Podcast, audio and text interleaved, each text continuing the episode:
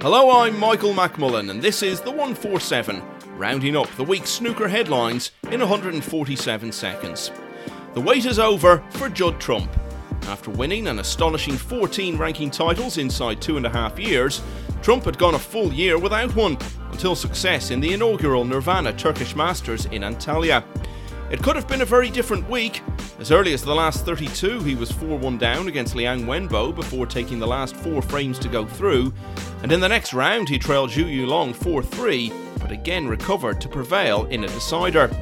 On the other side of the draw, Matt Selt had to go the full distance before seeing off Alexander Erzenbacher of Switzerland in his first match of the week, then knocked out UK champion Zhao Xintong and would go on to beat Ding Junhui 6-5 for a place in the final. Selt was only 2 frames behind going into the last session. But it would be a night to remember for Trump, as he made the 6th 147 of his professional career and went on to win by 10 frames to 4. To come out of 5-3, I felt sort of a lot of relief and just had a little bit of a cushion, and then tonight's session just back to where I was sort of throughout the last 2 or 3 seasons, so it was nice to get that feeling back.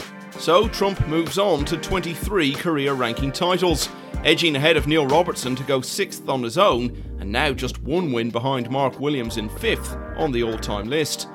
Meanwhile, Selt's 2019 Indian Open success remains his only ranking title. On the outside tables, I'm playing great stuff, just really struggling to adapt to table one, really struggling to see certain shots.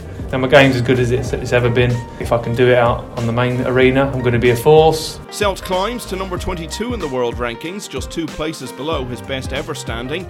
Trump stays at number 3, while on the 1-year list he's advanced from 17th just a fortnight ago to 4th place now, and so is already guaranteed to claim one of the 8 places in the Kazoo Tour Championship, whatever happens in the final qualifying event, next week's BetVictor Gibraltar Open. The tour's first venture into Turkey will also be well remembered by Ding and Sean Murphy, who both reached a ranking event semi-final for the first time this season, and by Oliver Lines, who after almost 8 years as a professional secured his first ever appearance in the quarterfinals.